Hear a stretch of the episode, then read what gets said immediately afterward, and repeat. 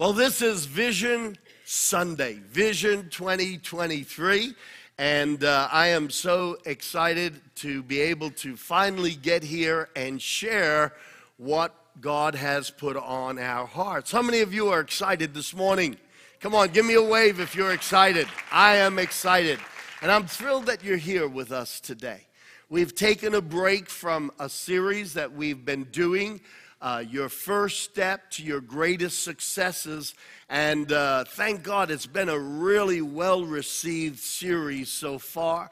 Uh, where we've done, I believe, three sermons in the series. Next week, I will pick up exactly where I left off from last week. But as we had scheduled, today is Vision 2023. I am uh, excited I am challenged and I'm ready to break through. Would you pray with me? Uh, and look at me for a moment. And this is why I'm going to ask you to pray. I can't turn one person's thought. I can't change one mind. I can't speak into anyone's spirit, but the Holy Spirit can. And so I want you to come into agreement that today, as I, representative of the pastoral team of this church, as I share the vision that we believe in prayer, God has directed us to go down this path. As I share it, that we will all catch hold of God's will and God's way, and that we will respond as one man, one voice, one entity doing and carrying out God's purpose for this church this year. Can I get an agreement? So that's what we're going to pray. Would you close your eyes? Father, I thank you for an excellent team of pastors around me. I thank you that they serve so well. Pastor Jan, Pastor Tom, Pastor Carlos, Pastor Steve, and Pastor Amy. I thank you for their contributions and more than just contributions. I thank you that in their very lives, they are people that are passionate for you and run after you. I thank you for the way they love you and serve you. I thank you for the way they come around me and support me. I thank you for the way they love this congregation and are always looking to touch lives and reach out. Now, Father, as we come into agreement today, just like this series that has kicked off this new year, yes, the first step to your greatest successes, and it's all about not my will, not my way, but your will and your way be done.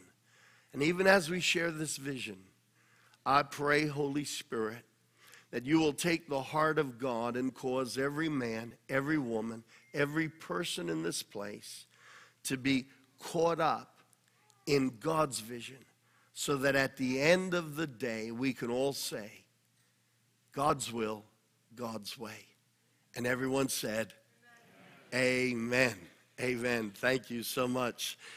Pastor Amy just made an entrance here because she's still pulling things together for me. And she's going to go out to Grace and Faith Kids now. Give her a big hand. She's such a hard worker. God bless you. she brought me a, a cheat. I'll come for that in a moment. Yeah. She brought me a cheat sheet. How's that?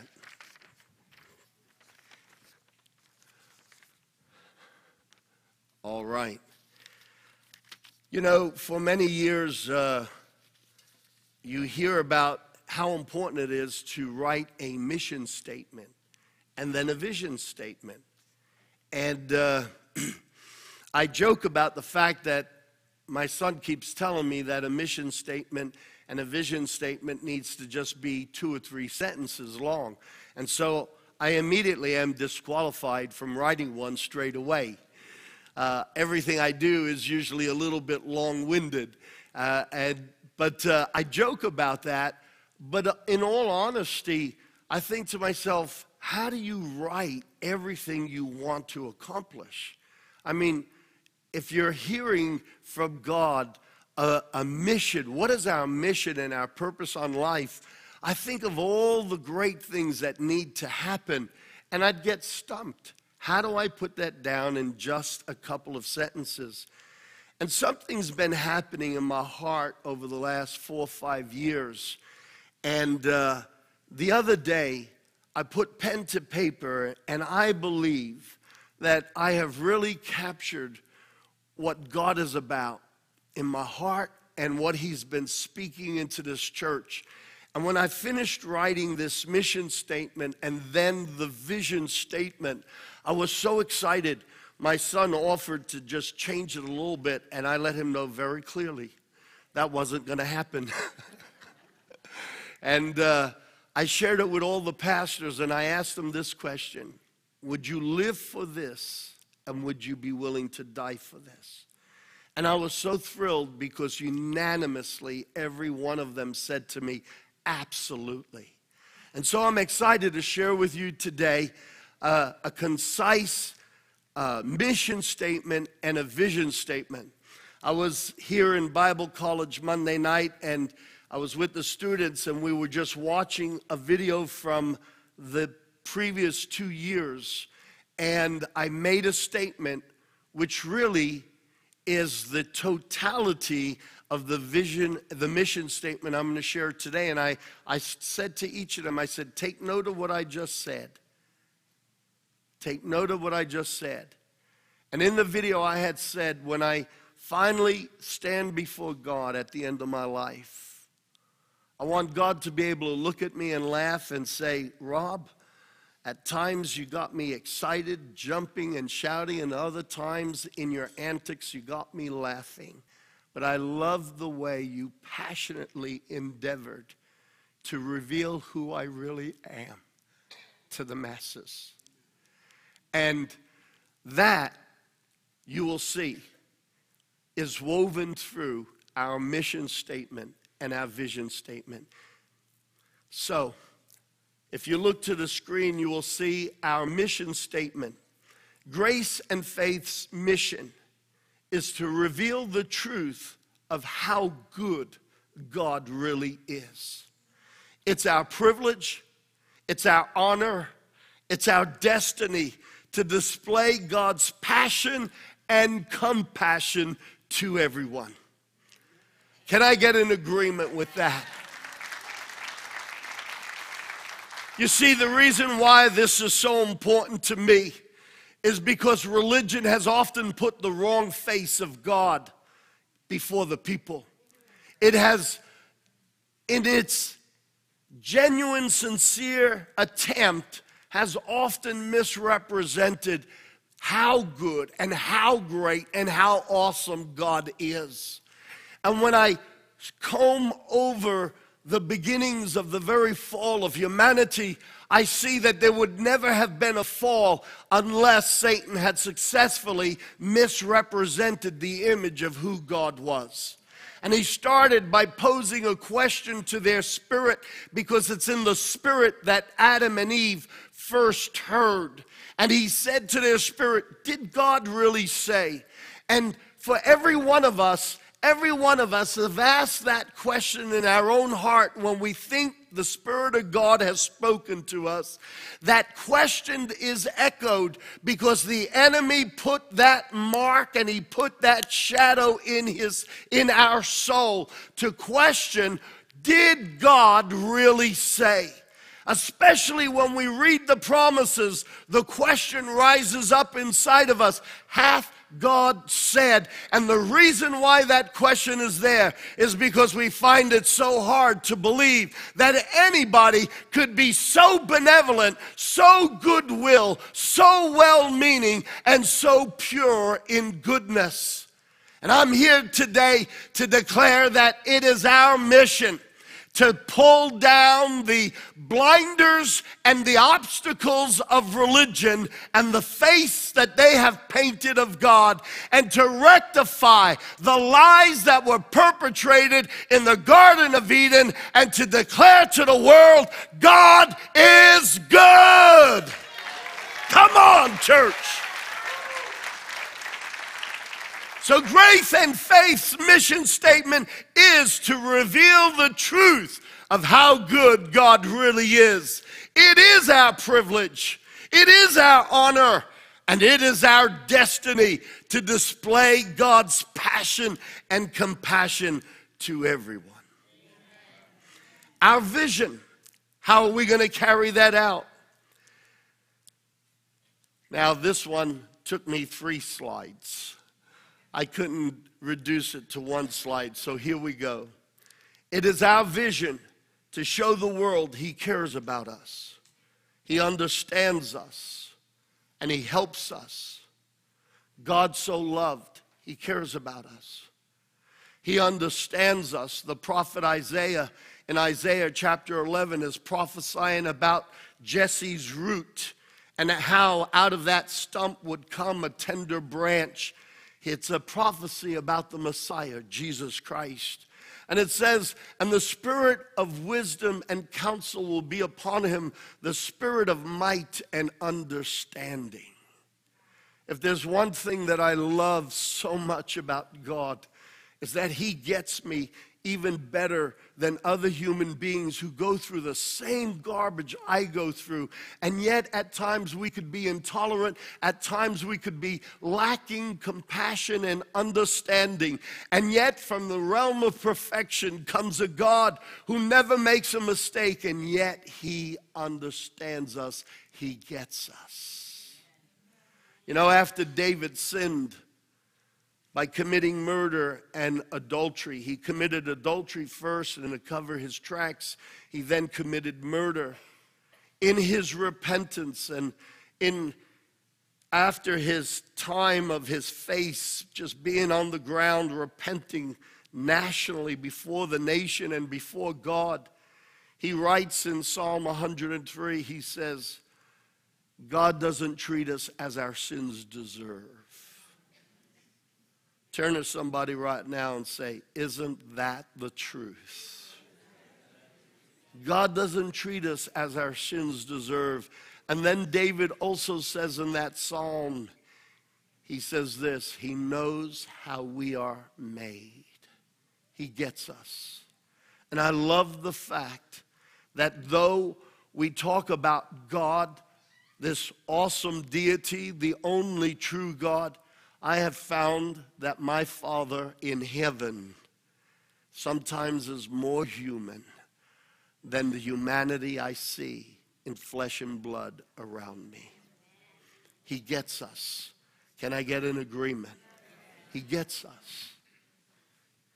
And so our vision is to show the world He cares. God so loved the world, He gave His only Son. He understands us and He helps us. And in that phrase, He helps us. He will forgive us of our sins. He will set us free from our guilt and our shame. He helps us. He gives us a position in the heavens and He calls us sons, not forgiven sinners. I am no longer a sinner saved by grace. I am now a son of God raised to a destiny and seated in heavenly places. Can I get an amen? He helps us. He will heal me of the fractures in my soul, the things that took place in every one of us from childhood through teenage years and adulthood. We have been fractured in our emotions and in our intellect, and there have been hurts and wounds. He helps us. He heals us in our soul. He heals us in our body. He helps us. He will bring breakthrough in every aspect of our lives. And I love the fact that our vision is to show the world world. He cares, He understands, and He helps us. Somebody, give me an amen. We do this by showing, we do this by how we live, we do this by sharing, speaking, telling others. We do this by teaching that God so loved the world, or that God loves the world so much he became one of us. He identified with us. He paid the price for us. I don't know about you, but everything that was written against me, every shame, every guilt, every error, and every charge that could be placed against me. Jesus Christ came and he paid the price. Praise God. He broke the curse off of every one of us. The Bible says that God became flesh and dwelt amongst us, and that He became the curse so that we could be curse free. Thank you. Our end goal is God's end goal to restore everyone back to the fullness and wholeness of God's perfect plan for their life. Come on, give the Lord an agreement.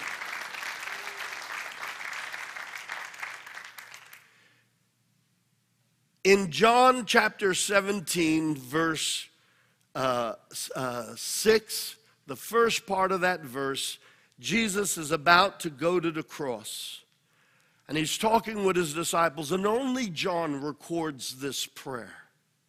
It's amazing that while three of the Gospels, Matthew, Mark, and Luke, carry such uh, a, a, a, synergy and they often repeat similar stories. John captures a completely another aspect of God's heart. And John's the only one who writes this prayer down. And as Jesus is coming towards the end of his life and he's about to go to the cross, he prays. And in verse, uh, Uh, verse 6, he says, Father, I have manifested who you really are and I have revealed you to the men and women that you gave me. You see, he's about to go to the cross and he's concluding his mission on earth. And this was his statement I have revealed who you really are to the world.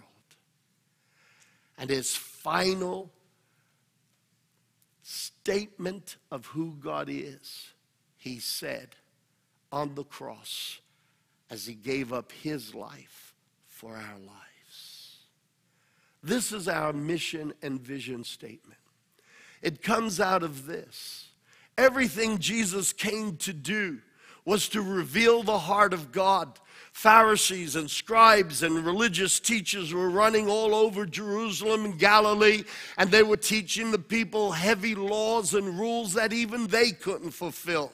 In fact, Jesus said to the Pharisees one day, He said, You are not entering the kingdom of God and you're stopping others from entering as well. He said, I got news for you. As much as you try to load up people with these heavy rules and regulations, and there's no care, there's no concern, there's no justice, there's no faithfulness, there's no mercy shown in what you teach, I have news for you.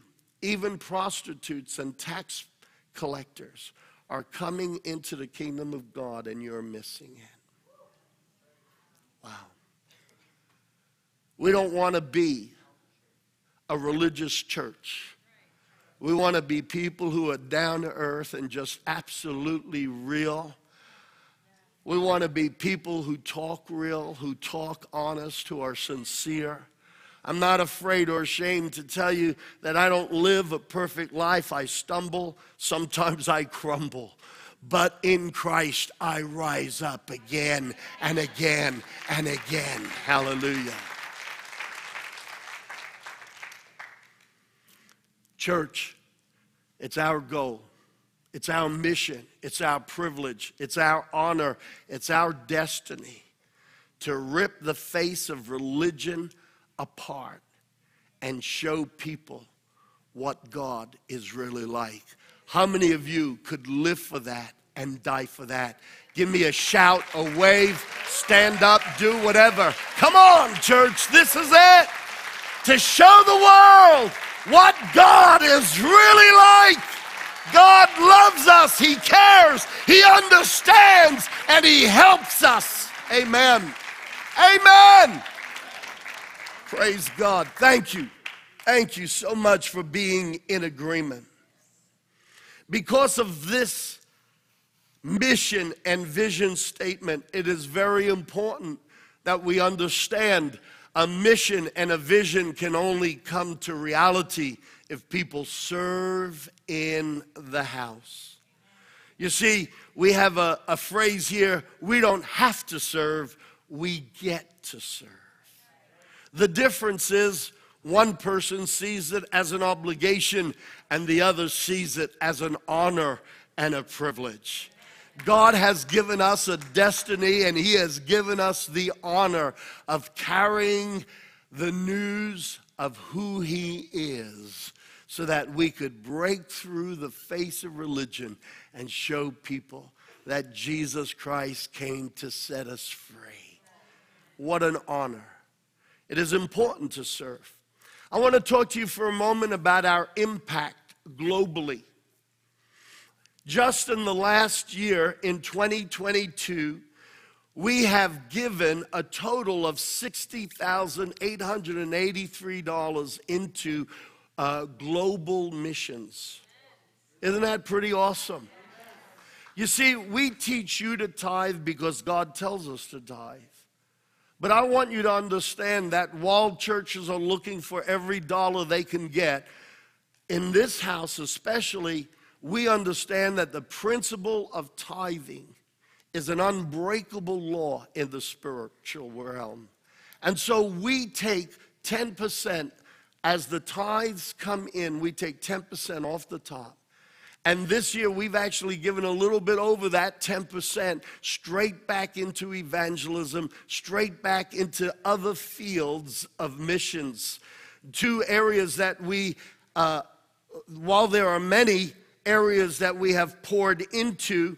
Uh, one of the areas you're very familiar with, and that is uh, Christmas operation, uh, where we send shoe boxes around the world through uh, Franklin Graham's organization, and we send awesome clothing and outfits, everything brand new, where kids will get a, a complete outfit like this here where girls will get a beautiful, brand new, not secondhand dress.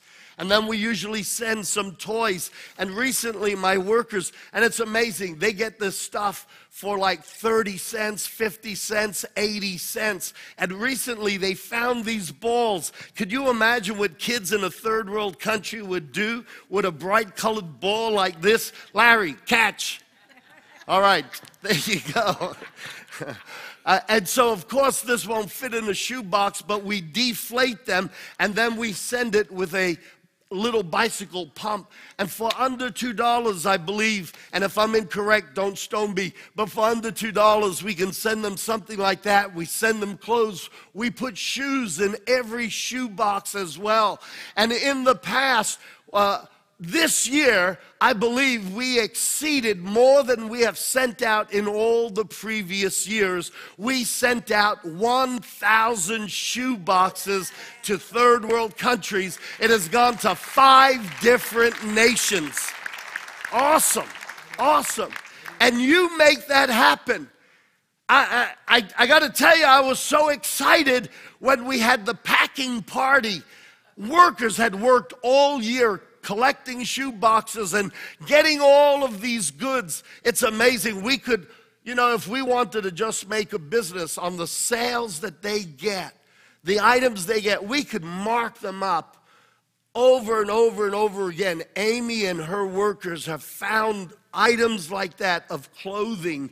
Uh, in fact, she just walked in a, a Walmart recently and bought complete sets for three cents. Three cents. You have to ask yourself, why'd they even bother charging the three cents? Three cents. And so I am thrilled, and obviously, uh, this is one of the ways that we have poured uh, the gospel of Jesus Christ. We've taken it around the world. Another way is through supporting missionaries like Rev C. We have Rev C here today. He's been a very faithful uh, worker for the kingdom of God, but also a very faithful friend to me and to this church. And I'm going to ask him if he could just give us a quick breakdown in the next three minutes. Give him a warm welcome as he comes to the platform. Rev C is running Bible colleges, and listen, this is so near and dear to my heart because he is raising up leaders around the world in third world countries. Thank you, Rev. It's so good to be here, and I appreciate the opportunity. How many of you realize that your pastor is spirit led man?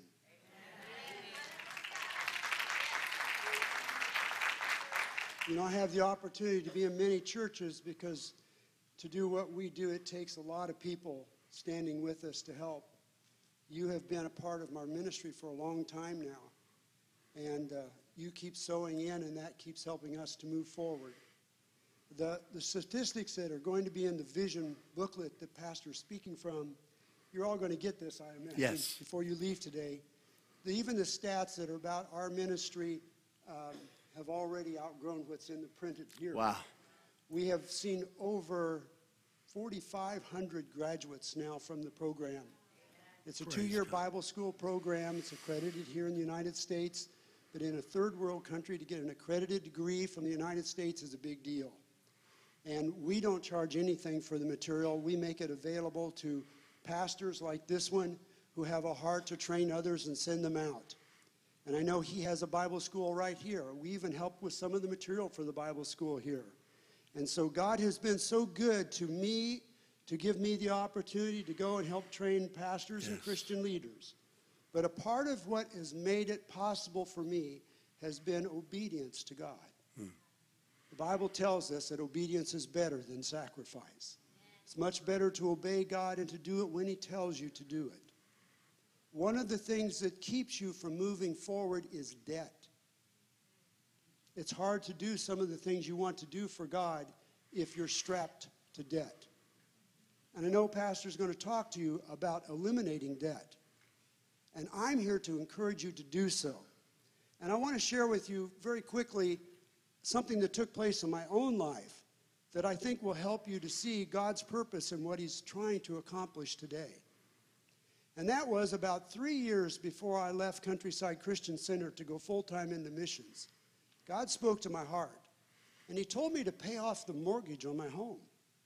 Now, as a pastor, my parsonage expenses are tax deductible to a certain level.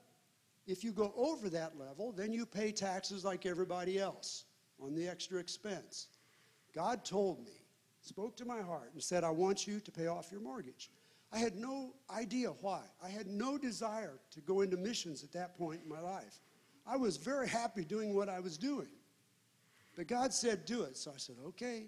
So every spare cent that I could come up with, I started paying every month in addition to my mortgage payments over and above what my parsonage allowance would allow the government to give me tax free. My tax lady that does my taxes has been doing it for years. She says, Rev C, why are you doing this? If you just slow down and just do what's within your parsonage allowance, the government's going to help you pay for your house. And I said, Yeah, I know, but God told me to do this. And obedience is better than sacrifice. Yeah. Even if I don't understand what's ahead. Three years later, Countryside Christian Center went through a split.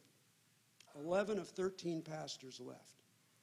And I remained on staff for an extra six months to help Pastor Lloyd, John Lloyd, rebuild his staff.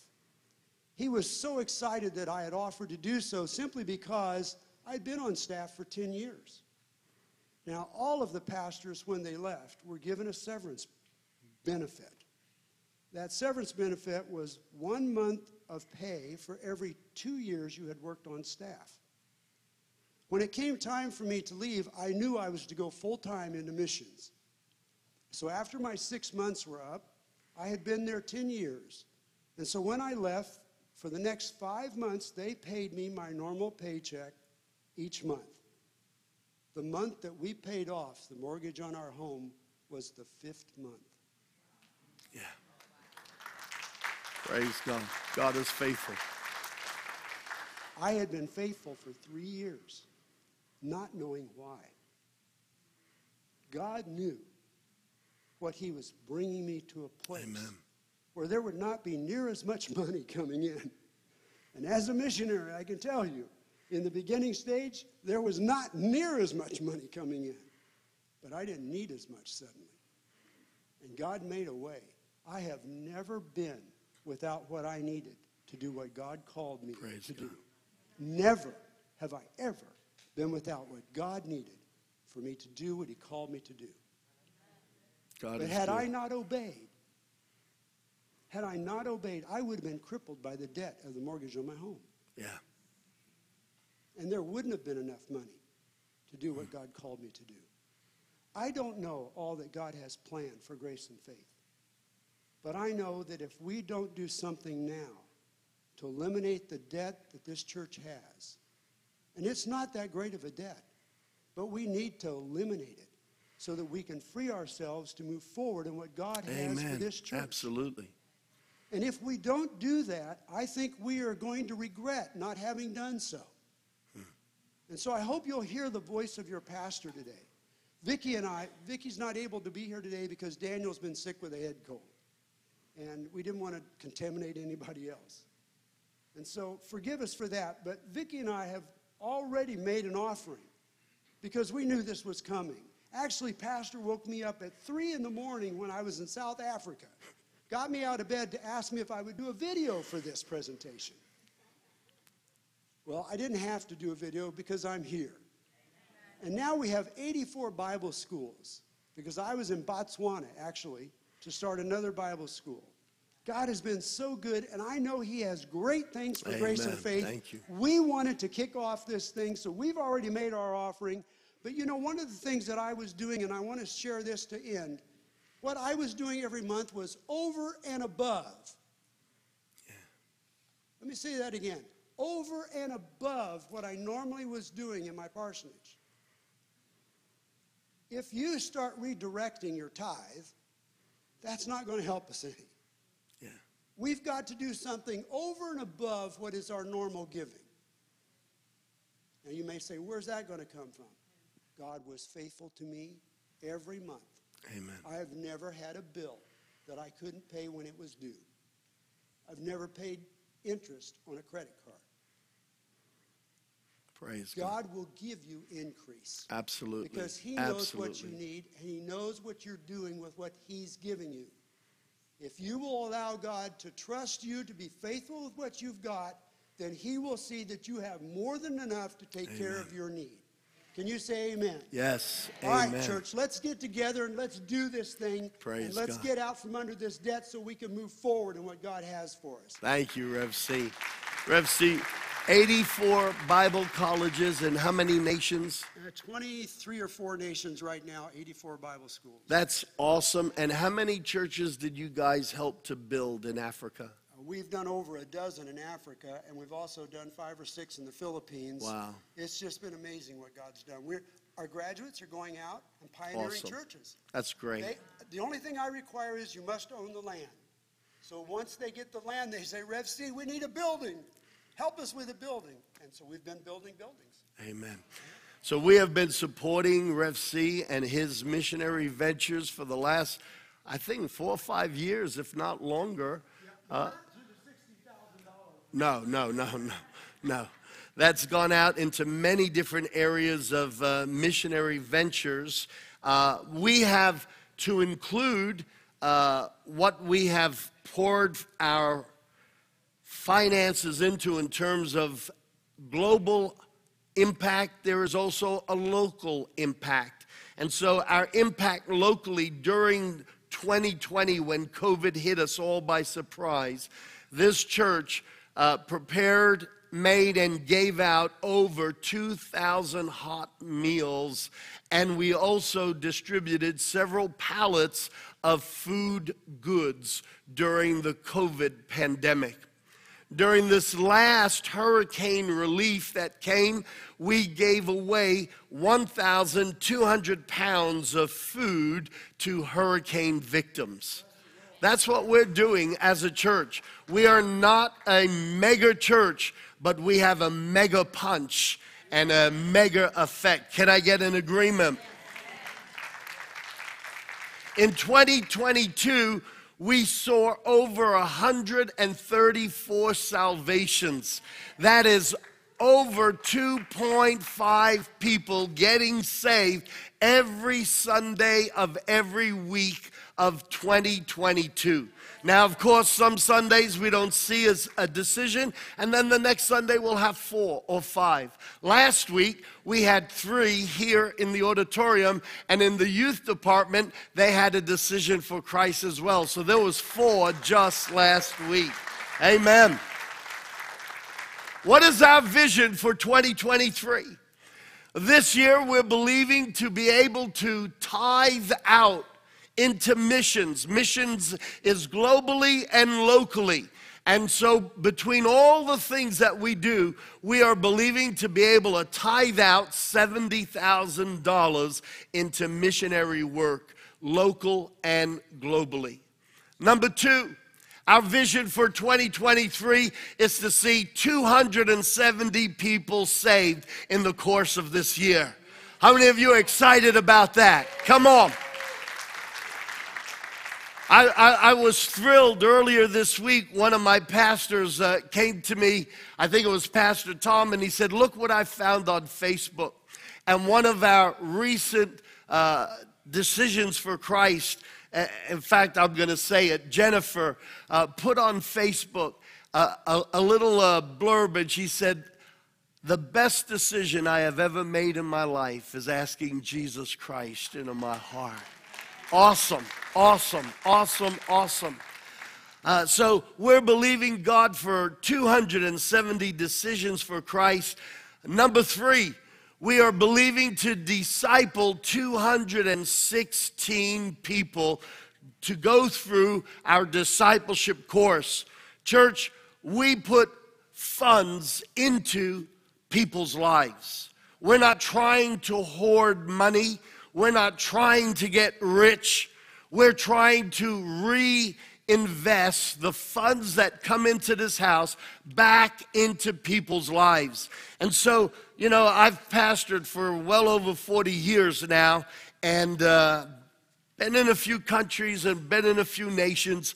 And my attitude is if we're going to do something for God and if we're going to try to convince people that they're worth it, we need to not just say it with our mouth, but put our money where our mouth is. Can I get an agreement? And so we've put together a discipleship course in this church where, in the first uh, few weeks, you get a free Bible, a New Testament, you get the study book with seven lessons. We feed you every week straight after church as we take you through the lessons. We, uh, at the end, we, uh, when, uh, when we have water baptisms, we even give them a brand new uh, Christian t shirt that says Raised to Life, a black t shirt. It's written Raised to Life, has the name of the church on the side, and they actually get baptized wearing those t shirts, and then it's theirs to use as a witnessing tool in their day to day Uh, lives. We also have all of these colored brochures that we hand out to the students when they complete the course. They get the complete package and they get, of course, this Bible cover to keep everything in a safe place. You see, we just don't want numbers.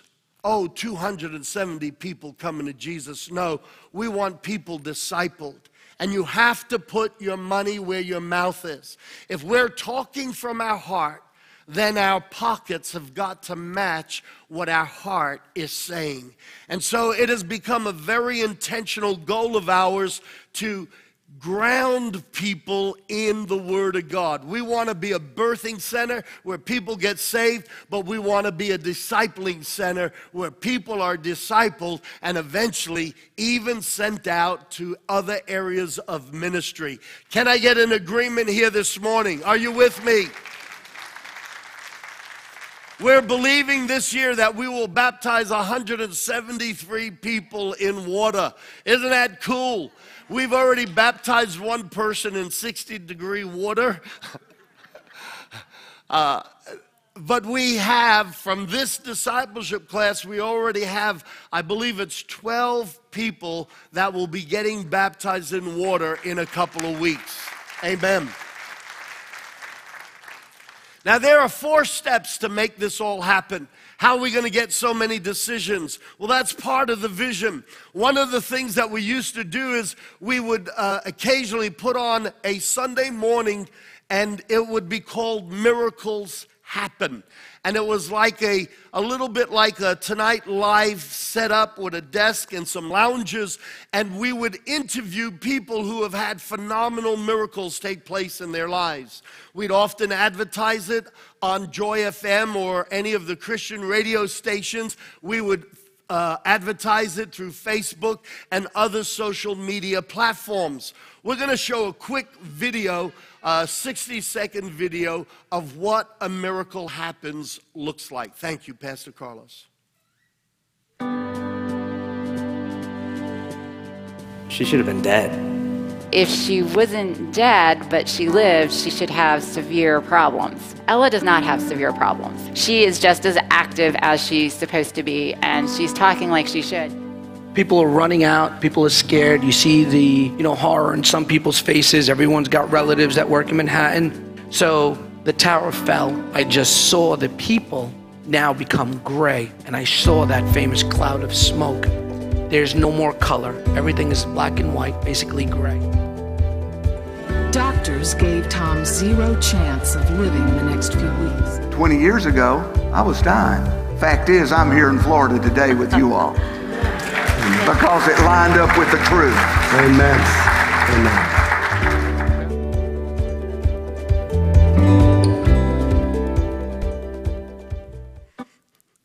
So a miracle happens, becomes uh, an opportunity to share an amazing story we have Tina has a phenomenal testimony, and she will be one of our Miracle Happens uh, presentations that we do.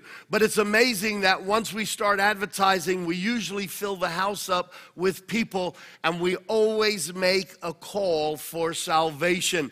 And so, Miracle Happens becomes one of the ways that we will reach a greater number of people this year. The second way that we intend to do that is we are planning that as we do Miracle Happen services, we will actually do an early morning service as well. And so we'll do the Miracle Happens at 8:30 service and then at the 10:30 service so that it gives us twice as much opportunity to reach more people and to get more decisions for Jesus Christ. Listen, church, you and I, we could talk politics day and night, but politics will never change the heart of a human being. And the only thing that will change the heart of this country is when Jesus Christ comes into people's lives. And so, the number one priority, the number one thing that should be on our lips, the number one debate should be how much more can we do to evangelize and bring Jesus into people's lives? Can I get an agreement? Yes. Amen. And so we'll be going to two services during the miracle happens. And then as the congregation grows, we will continue to serve this community with two services on a Sunday morning. And I say that, and it brings me to my next point, and that is this Are you ready to serve? There are many ways that you can serve in this church. We want to cast our net further out. We want to reach more people. It is our honor, it is our privilege, it is our destiny to reveal to people how good God really is. They've had enough of church. Now let them see what the raw power of Christianity really looks like. Let's bring a Jesus to them that is down to earth. He's real and he cares. Come on, agree with me today. Yes. Amen. You can serve by going to this QR code, even if I believe you focus your phone on it right now. You could fill out the card in the back of your seat. We have serve cards in the back of your seat. There's a QR card. A code on the card as well, and you can do it online or you could do it on the card itself. But we need people to serve. A great church remains great because people remain committed to the mission and the vision, and they get involved and they serve. The third way that we're going to reach our goals is through new local residents. Uh, I had uh, one of my uh, workers pull up some statistics, and in a 10 mile radius of this building, in the last 90 days alone, over 7,000 new people moved into the area. That is amazing. They're coming from New York, they're coming from California, they're coming from everywhere. And you know, we could say, hey, I don't want people crowding our territory. But as a preacher and as a son of God who knows it's our privilege and our honor and our destiny to show the world what God really looks like, I think to myself, come on, bring them in so that we can win them to Jesus Christ. Can I get an agreement? Absolutely. And so, one of the things we're doing, my cousin has a, a print shop in Pennsylvania, and uh, he does these mail outs, and we're going to partner with him. And let me assure you, he is a born again, spirit filled Christian, and so he does everything for us almost at cost. And uh, I, I, just love this guy, Kenny. He is, his own dad was a pastor as well. And his dad, like my dad, have both been promoted to glory. So Kenny has a real heart for missions and seeing people get saved. In fact, he's forever picking my ideas so that he could share them with his church in the hopes that they would also get more excited and more evangelistic. But uh, we, what we will be doing is Kenny gets the lists of all the new residents who move into an area, and we will choose a, an area around our church, maybe a, a five mile radius around our church, and they will get a, like a postcard sized invitation inviting them to come to Grace and Faith Church. And then, of course, how can they not come back after they meet all of you? Absolutely. The fourth way we're going to do that is we're going to increase our reach into the Hispanic community. I love the fact that God has given us a multicultural church. When God told me to pioneer the church, I came from Australia uh, via New York. Uh, I said to God, I don't want a white church. I see white churches, and then I see black churches, and then I see Latino churches. And I said to God, I don't want a white church. I might be white by that type of definition, but your kingdom is every color and every shade. And so, yeah. I'm being honest with you. This was a very genuine prayer. I mean, I didn't just pray it once. I constantly kept praying it and speaking it into being. I said, God, I don't want to just attract white people. I don't want a white church. I don't want a black church. I don't want a Latino church. I want them all because that's what the kingdom of God is. And what the world needs to see is that the walls of division and racism and prejudice can be broken down in the body of Jesus Christ. Amen. And I thank God that's what we have here. I love it. I celebrate the fact that we have people different than me. That's really, really good. It's awesome. Together, our diversity paints a clearer picture of what the kingdom of God really looks like. It's also a, a multi generational church. We have young people, young adults, young couples just getting married. We have young families. We have more settled families, and then we have mature people like me. And I love the fact that it is multicultural and generational. But God has put on our hearts to work with a missionary slash pastor.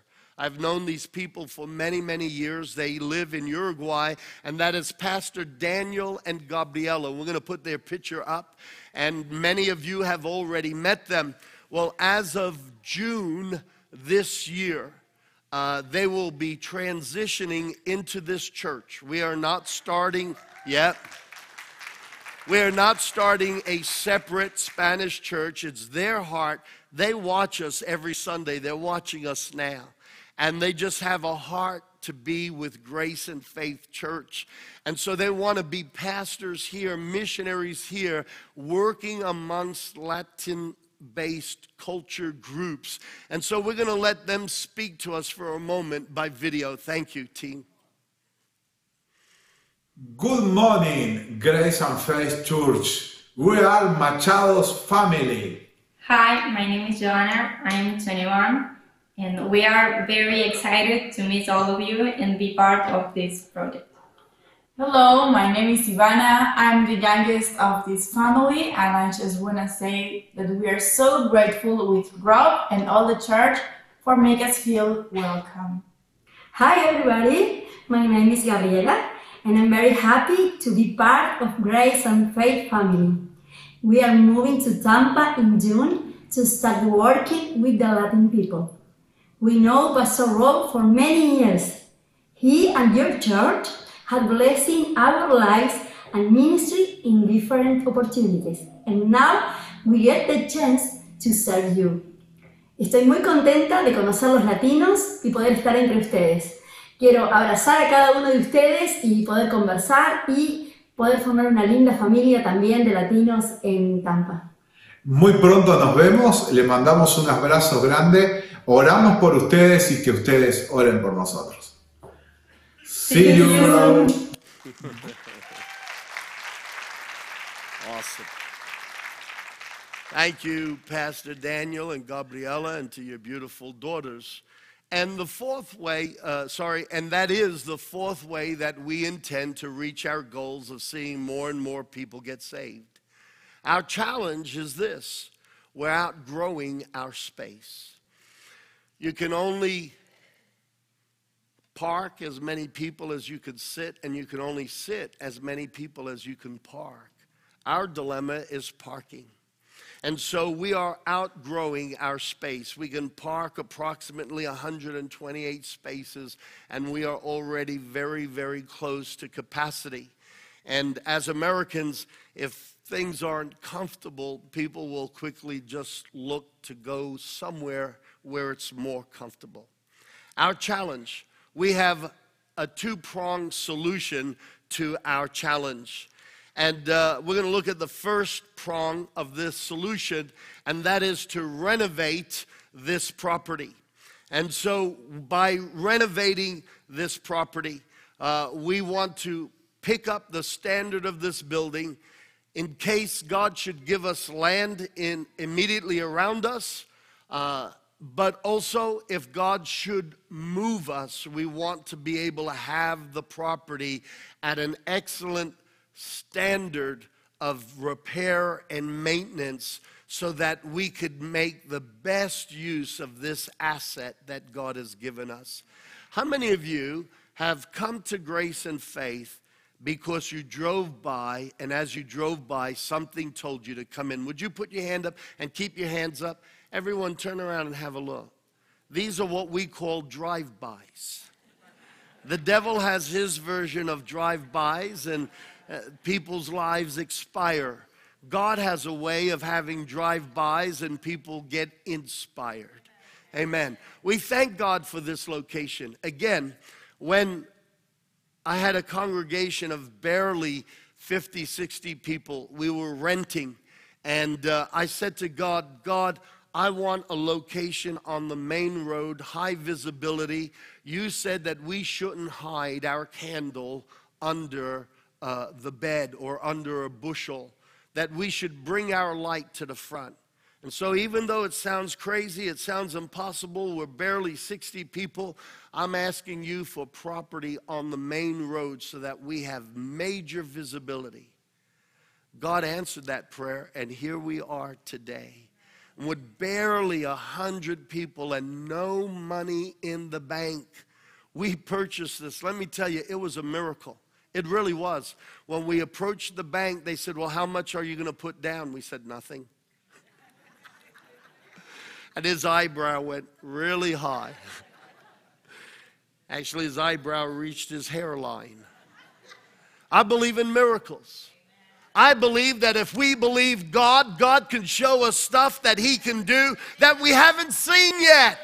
I believe the church has got to be busting with faith, busting with excitement, and we need to give God a bigger platform because God is bigger than anything we've seen so far. Come on, do you agree? Our God is big. The second solution or the second prong, prong to our challenge is to increase property and territory. So I'm going to talk about these in a little bit more detail. We're going to look at prong number one. This building, this half of the building, needs a new roof. We've been faithful. The other uh, uh, three units that we own, we own this whole property. We've already put a new roof on the property. But some of you may have noticed during hurricane season, we often have buckets out because this roof is leaking. We have some uh, ceiling tiles that are permanently stained as a reminder, and uh, that's not, excuse me, that's not a great look when new people come in to see that we can't even maintain, and that's not the case, but we are going to look at doing a new roof. Secondly, we're looking at general renovations that need to be done. Things like in the parking lot, we have some windows that leak. and uh, we need to take care of these basic general renovations. So, between a new roof and general renovations, we're looking at believing God in terms of restoration we need approximately $337,000 just to bring up the standard of the building that we all enjoy. I thank God that we have a suite just for the children's church. I thank God that we have a really cool nursery right here next door. We have a multi purpose room, but we need to renovate our property. And putting a roof on a commercial building like this isn't like putting a roof on your house. It's a lot more involved and a lot more expensive. The second prong that I spoke about is uh, we're going to do that by paying off the debt. When we purchased this building, we paid $1.7 million for this property. And it was a miracle that a group of 100 people could buy a property like this. God gave us foresight and before a lot of this stuff around here was even built, this building was out here like a sore thumb. It was just sticking out. And I saw it. There was a sign up for lease. And uh, I thought, you know what? That would make a good church uh, for stage one. And so I rang the broker and I said, I see you have a for lease sign. Would you consider selling? And he said, yes. And uh, so I consulted with some of the leaders in the church at the time. And uh, we took this crazy uh, journey of faith, and here we are today. We purchased this, and as a result, with our foresight, we purchased this before the gas station was built, before the apartments across the street were built, before the apartments down the road by Country Way were built. We purchased this and established ourselves here before uh, there's some more apartments down this side that were recently built. Before all of that, we had vision and we had faith. And even though our, we were believing for something big, God met our faith even though our congregation was really small. I want you to repeat something after me God can do it again, and God will do it again. Amen. So we bought this property for 1.7 million. I want you to know that we used good judgment and today we've had this here valued by real estate agents and they've said, well, 2 years ago they said you could get somewhere between 2.8 mil and 3.2 mil. Today, we believe that it's closer to the 3.2, maybe even 3.5 million dollars. I want you to understand that we try to use good business sense. But I also want you to understand we listen to the Spirit of God and we make good decisions. Could you give us a vote of approval by saying amen? amen. Absolutely. While we purchased this building for 1.7 million, again, we have paid off in principal. So obviously, there's always principal and interest.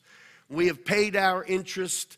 We've also paid in principal $1,037,000. We are not a mega church. You see how we pour uh, and invest funds into evangelism, reaching the world. And yet, God has honored us. And as a small local congregation, we've made a hefty principal payment of $1,037,000. And that means that the debt remaining on this building is only $663,000. That's less than a decent sized house on today's market. Think about it, church. That's the equivalent of a decent sized house today. And uh, we have been very, very good stewards of what God has given us. What's the total? Here's our goal renovations 337,000 want to pay off the debt 663,000 our goal is to raise a million dollars so that we could be ready for the next stage and the next part of God's vision so that we can reach thousands for Jesus Christ in the Tampa Bay region. Amen. Are you excited? If we could do this by the end of January 20 we're in 2023 now, 2024, in 12 months' time, we would actually save $200,000 of interest only if we can do this in the next 12 months.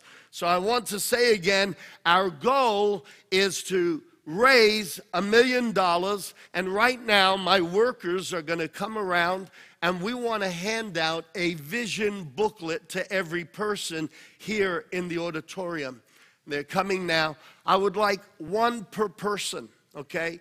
Uh, instead of just one per family. And uh, as you receive, shows you four options in which uh, that you could give, and this extended part of the back page is a tear off, and you can tear that off and then make uh, hand your pledge in. Now, one of the things that I want to encourage you is this here that uh, when you read through the booklet, I want you to pray.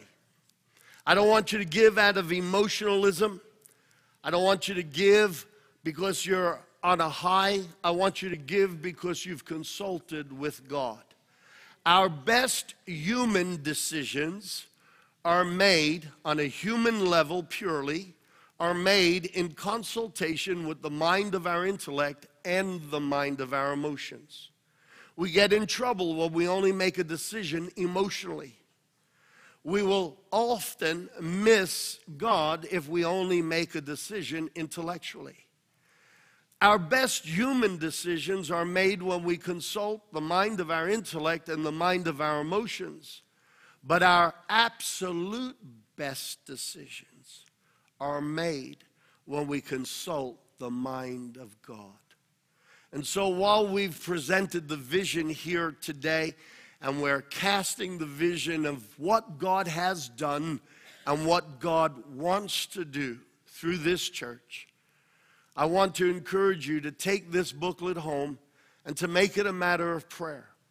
We can do this. By God's strength and by God's grace, we can do this. Look at me, church. I'm not trying to create a nest egg for me. Those of you that have been around here, you know my heart and you've seen the way I operate. Nothing is above me and nothing is beneath me. And when I need to, I'll get down and I'll clean the toilets. When I need to, I'll be in the parking lot digging up the asphalt and redoing the drains. And Pastor Carlos and I have done that over and over and over and over again. I'm not one of those polished pastors who can only exist on a pedestal or behind a glass frame. I'm a regular guy. And I make the same sacrifices, I make the same commitments that I would ever ask you to do. And so our goal is honestly so that we could reach more people for the, with the gospel of Jesus Christ. Listen, I believe America has been a great nation. I believe it with all my heart. I believe this is the best nation on the earth, but I also believe it's troubled. I also believe that what has been great and what has been glorious, the enemy has been defaming and destroying. You know it, and I know it. I don't care what side of the political spectrum you are on, politics will divide us.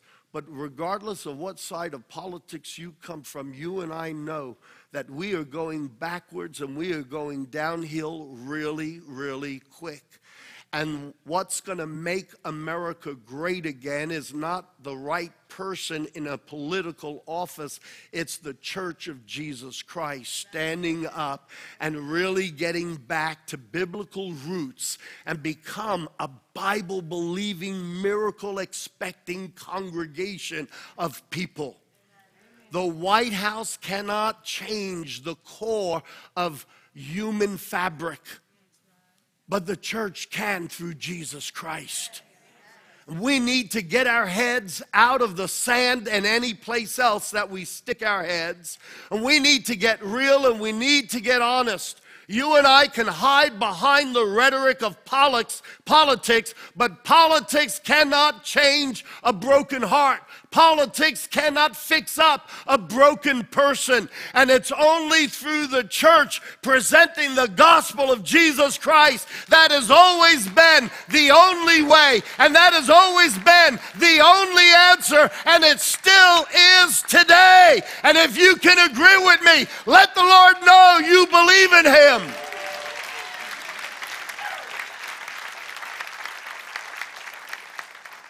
I am not in the race to build a mega church of numbers. I am in the race to have a mega effect on Tampa Bay for the cause of the kingdom of God. Amen. I'm going to ask you all to stand with me this morning.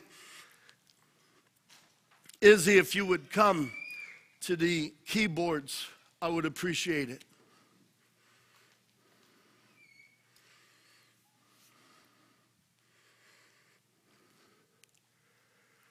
Some years ago, based on the stories from the Old Testament, I preached a series entitled, I Don't Know How, but I Know Who.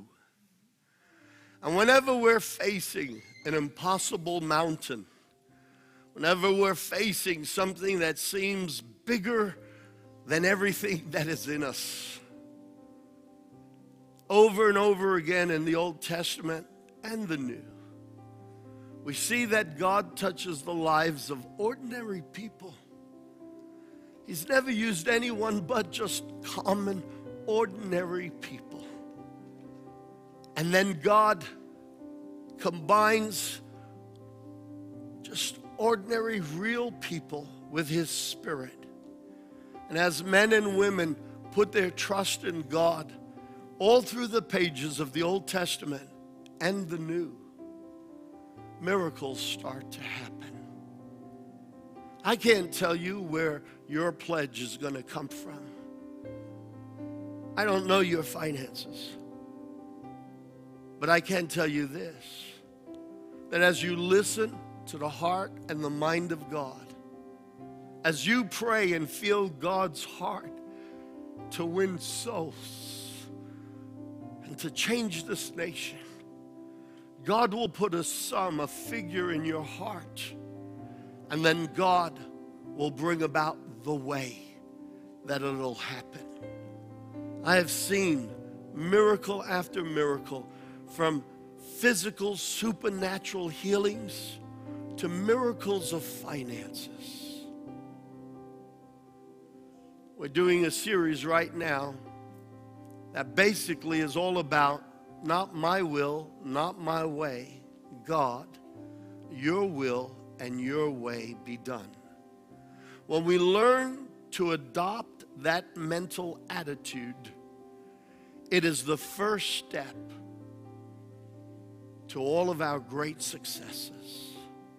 And so today, I lay before you a challenge that God has put on us, the pastoral team. We don't want same old, same old. The definition of insanity is doing the same things you've always done and expecting different results. We're here to take hold of the mind of Jesus Christ. The Bible says you have the mind of Christ. And we're here to do good to our nation by being the best Christians we can be and getting back to the reality of God's Word and stop going to church, start functioning as the church. We come here and then we want to just go home. We had church. No, your church. You come here to get your fire stick fired up so that you could take it out and be the church in the community. You come here to get inspired, to get sharpened, to get refocused and redirected so that you could go out there and touch your neighbor and touch the people that you work with and talk with at the water cooler. Listen to me. Don't be the church that's entertained. Because if we are the church that comes and is just entertained, the enemy will entertain us and he will sidetrack us from our destiny and our purpose. Every church that looked and smelt like the Holy Spirit was a church that was on fire and it was reaching its community, touching the community, and lives were being born again, and people's circumstances were changing by the power of God. I'm not calling you to a vision of numbers. I'm calling you to rise up to the challenge that God has put on our heart and while it's awesome to see 137 people saved last year, I think 270 is too little. Somehow we have to accommodate them. Somehow we got to get out of our fears and we got to get out of our inferiority and we got to get out of our selfishness and say, God, what do you want to do? Do it through me together, together, as we pray and seek God, God will not only give us direction, God will also bring the provision for the direction. How many of you want to let God have His will and His way more this year than ever before? Come on. Come on. Come on. Whatever you think of this nation, a lot of good has come from this nation. I won't argue. We've made some mistakes too. But if we talk about the mistakes, all we'll ever see is dark shadows. Let's remember the potential of what this nation can be. Let's remember the good things and the great things that exist in the fabric of this nation. And let's walk with open eyes and reality and realize the enemy is trying to take our common soil from under our ground. He wants to destroy anything and everything that ever made this nation a great nation. You and I owe this nation a debt of responsibility, and that is to be the best church that we can be for Jesus Christ. I often think to myself, in fact, I prayed it this morning while the worship leaders were praying. I asked if I could pray too. I stood in the middle, and for a few moments, I couldn't find words. I was just weeping in my heart. And I said, God, I don't deserve space or breath if I'm going to live just for me. I have no right to space or breath unless I live for you. I was bought, I was redeemed. He paid a price. I could never repay it. But my motivation is not to try to repay it. I am so in love with the love that God has for me that I can't help but want to share this with as many people in this nation and other nations. Our vision has got to be bigger than just our family. Our vision has got to be bigger than our immediate circle of comfort. You're here today because Jesus made his vision bigger than his circle of comfort. And you're here today because there are people in this church who made their vision bigger than their circle of comfort. There are thousands that need to come into the kingdom of God just in the communities around us. I hope that as you pray, you'll pray, God, not my will and not my way, but your will and your will way be done. Help us to fulfill your dream for this church and for this region. Can I get an agreement here today? Amen. Amen. Amen. Amen. If you have never asked Jesus Christ into your heart, listen, this isn't about church membership. Man, I've seen people belong to churches and they were as lost as anyone else in the world. Listen to me. Just stay and listen. Listen, this is the most important part of the whole service. If you have not asked Jesus in your heart, our vision is that you will find him today. Amen. While every eye is closed, if something's been stirring in your heart and you want to accept Jesus, last week three people raised their hand. A young man raised his hand in the youth department. If God's been tugging at your heart today, I understand this was not an evangelistic type message. This was a message to the church, but I'm still going to put the net out. If you have never asked Jesus Christ into your heart, if you don't know God in an intimate, personal way, He wants to get personal with you. If you've known Him but you walked away, come on, today's time to come home. It's the time to come home. Very quickly, would you raise your hand right now and say, I want to let Jesus Christ be in my heart? If that's you, come on, raise your hand. I see that hand. I saw that hand. Thank you. God bless you. Who else would like to accept Christ today as your Lord and Savior? You're not sure if you've done that. You're not sure if your sins have been forgiven. Those of you that are watching online right now, respond and pray this prayer with me. Everyone, pray this prayer with me. Dear God, I believe you love me. Jesus Christ, you are God, and you became one of us to rescue us, to save us. Jesus Christ, I receive you today I'm asking you to come live in my life. I open the doors to me and let you come in. Live with me, Talk with me. Lead me. I accept you, Jesus Christ. And I ask you to forgive me of all my mistakes, all my sins.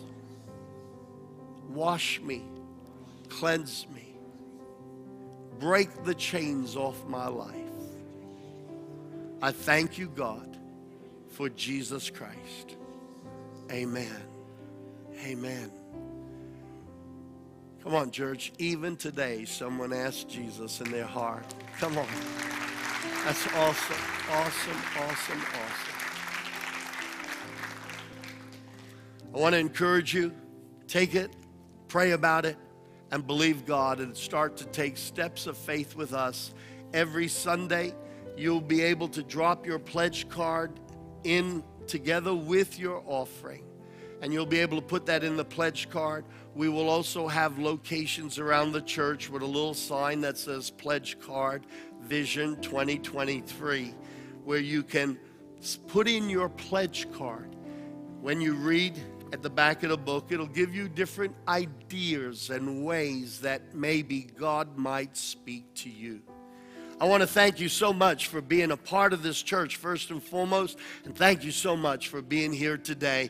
I'm going to ask you to do one last thing give everyone a round of applause and turn around and look at this congregation. Come on, turn around. God bless you. Have an awesome day.